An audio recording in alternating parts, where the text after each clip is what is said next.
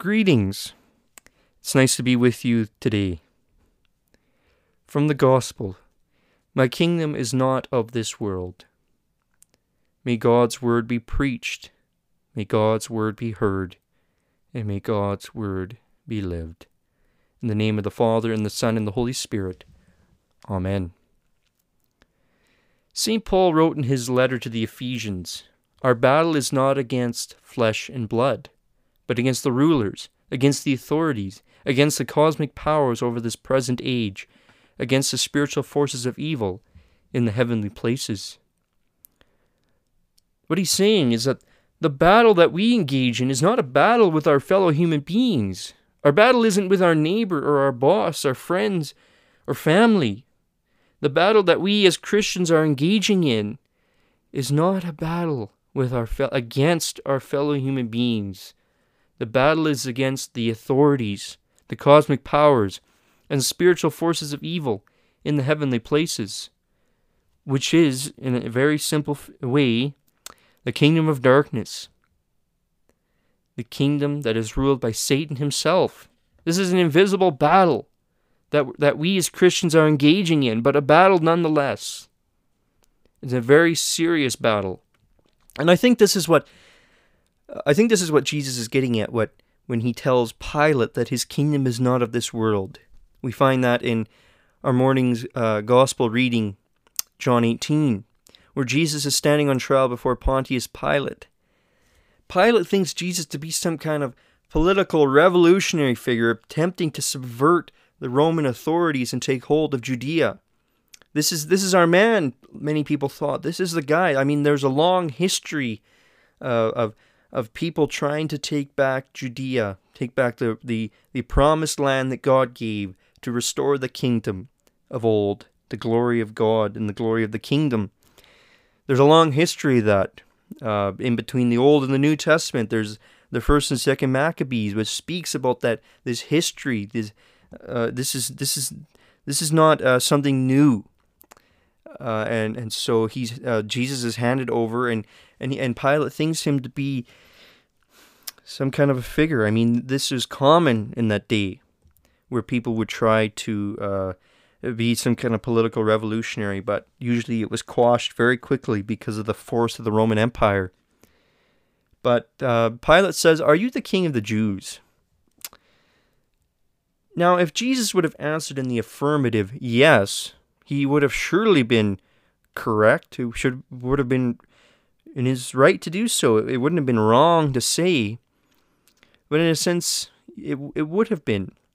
He never agrees. He never says yes that I am king of the Jews. He later on says I am the king, and for this reason I was I came to the earth. But he never says I am the king of the Jews, be, because there's so much political baggage uh, attached to that statement that it doesn't accurately define Jesus' mission, identity, and reason for standing trial before Pilate.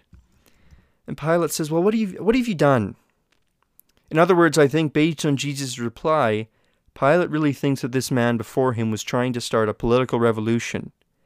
This is not Jesus' way, though, because he says, My kingdom is not of this world. And I'm sure uh, right away the question, What? What do you mean? was right at the front of Pilate's mind. But he doesn't have time to respond, for Jesus answered, If my kingdom was of this world, my servants would have been fighting, that I might not be delivered over to the Jews, but my kingdom is not of this world. Think about how the, the world, uh, quote unquote, the world, that phrase is used throughout John's Gospel. What does he mean by my kingdom is not of this world? How, how isn't it? Isn't he bringing the kingdom of God to earth? So what is he talking about? Well, we have to understand how that, that the world, quote unquote, is used in, Go- in John's Gospel. It's almost like uh, John's Gospel is, is, kind of a play, uh, and this narrative where uh, the, king, the the darkness is the world is casted as darkness, everything is in darkness. Uh, the all the characters in John's gospel are in darkness or are, are controlled by darkness, and Jesus is the light. and he's the one setting free, shining into the darkness. I mean, we see that uh, quite beautifully in John 3 when uh, one of the religious leaders, I mean, he's one of the top religious leaders, he comes to Jesus in the dark. And Jesus says, you know, throughout the John's gospel, I am the light of the world. I mean, that is significant. Don't lose, uh, don't don't don't miss that. John, uh, Nicodemus comes in the darkness, and Jesus is trying to shine light to show him the truth. But uh, we go back to John 1, where he says, The true light, which gives light to everyone, was coming into the world. He was in the world, and the world was made through him, yet the world did not know him. Later on in John's Gospel, Jesus is shockingly explicit when he defines the world, quote unquote, in speaking with the religious leaders. First, he says, I am the light of the world. Whoever follows me will not walk in darkness, but will have the light of life. So, see what, what Jesus is saying here by implication. Those who do not follow him do walk in darkness, are living in the power of darkness. And those who don't, so those who don't follow him, do not have the light of life. So, this is what he's saying to religious leaders, and they're getting a little agitated. In the same interaction, he says to them, You, the religious leaders, you are from below. I am from above. You are of this world. I am not of this world. So it would have been a little odd to hear, maybe a little startling. But that, uh, but what comes next would be incredibly offensive, I think. You are of your father, the devil, You've been begotten, you've been born, essentially, of the devil. He is your father. That is a, uh, when you talk about father, that's an intimate relationship. And he's saying the devil, the evil one, the enemy, he is your father. And your will is to do your father's desires. I mean, he's talking to people of his own nation who've been the nation that's been chosen by God. And he says, you are of your father the devil, and your will is to do your father's desires. Because they do not acknowledge that Jesus has been set, uh, pardon me, has been sent from God and does the will of God. In fact, they try to persecute him for thinking this. They try to trap him. He calls them out. They don't acknowledge that he's of God, that he's doing God's will. So we see in this whole interaction that those who are from below, who are of the world, are empowered by the devil, and those who are from above, who are not of this world, are living in the light. So that, that's what we see here. Don't miss this biblical uh, this biblical dichotomy, the contrast between the kingdom of light and the kingdom of darkness. That to be of the world is to be empowered by the devil, to be under the shroud of darkness. That is all. That's essentially what Jesus is saying in that interaction in John 8. But as you, I, am sure you're well aware, I mean, these this is a common biblical theme. The words, uh, the, the the contrast between darkness and light. But these words, they both have uh, a theological slash spiritual meaning in the Bible. Darkness represents Satan's kingdom. It has a grip on the whole world. We've seen that already. Well, Jesus is the light, and he has come to the world to bring the kingdom of light to be the light of the world. And there's spiritual implications for that. That means to be set free. He comes to set free those who are under the, the shroud of darkness. From the beginning of Jesus' ministry, there was the struggle. Think about like the, the struggle. That is a word of battle, of, of warfare. There was this constant struggle. I mean, uh, it was it was it was invisible. We don't see the things behind the scenes, but we see it coming, peeking through we see the spiritual peeking through into the physical.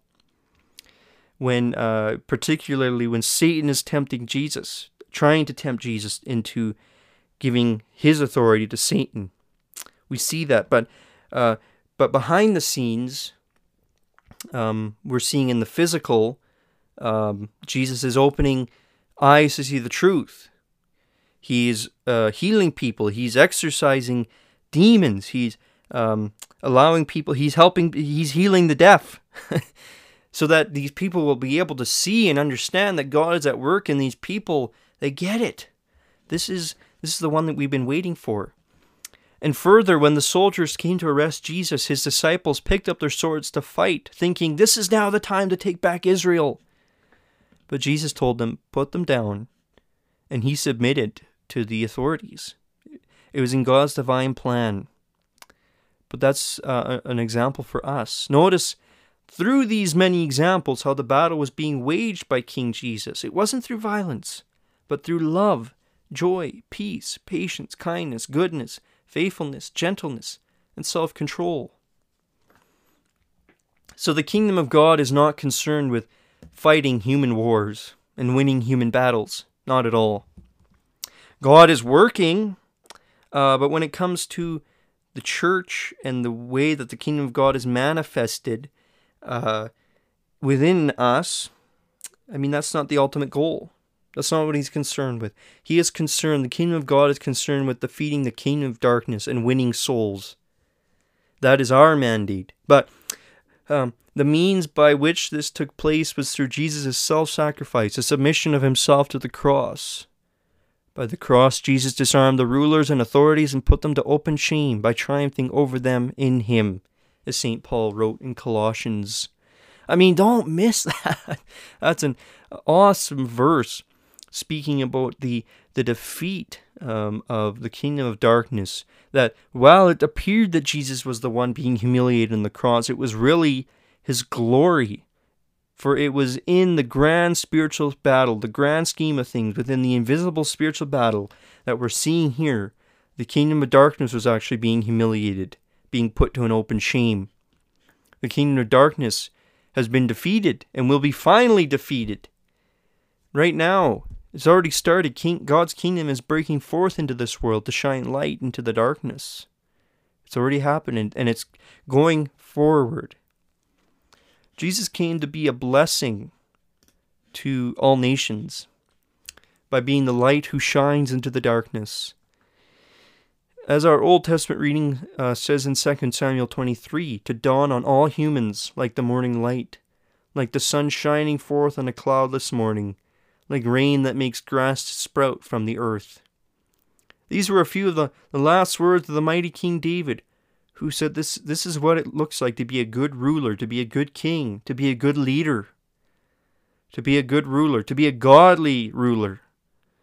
Godly leader is to be like to, to, so to be a, like to be a godly leader, to be a good leader, is to be like a refreshment to the people you're leading. To all people, warm sun on a cold day, just enough rain during a drought year to produce an abundant crop. Jesus is good news for the world. He is the healer, the liberator, the savior. And King Jesus is fair. He is just. He is good, and he is loving. King Jesus is the best ruler that can be ever be for this universe. And the life of King Jesus, who is now seated at God's right hand, as his witness in Revelation 1, our, our other New Testament passage, this is the pattern for our life. His life is our pattern. Since Christ is king, we too share in his kingly office. Those who belong to King Jesus, who, as the book of Revelation says, have been freed from our sins by his blood, are part of this kingdom, as it says in verse 6. Through Jesus, we, the people of God, we have been restored to God's original intention for humanity, to be his royal representatives, kings and queens here on earth.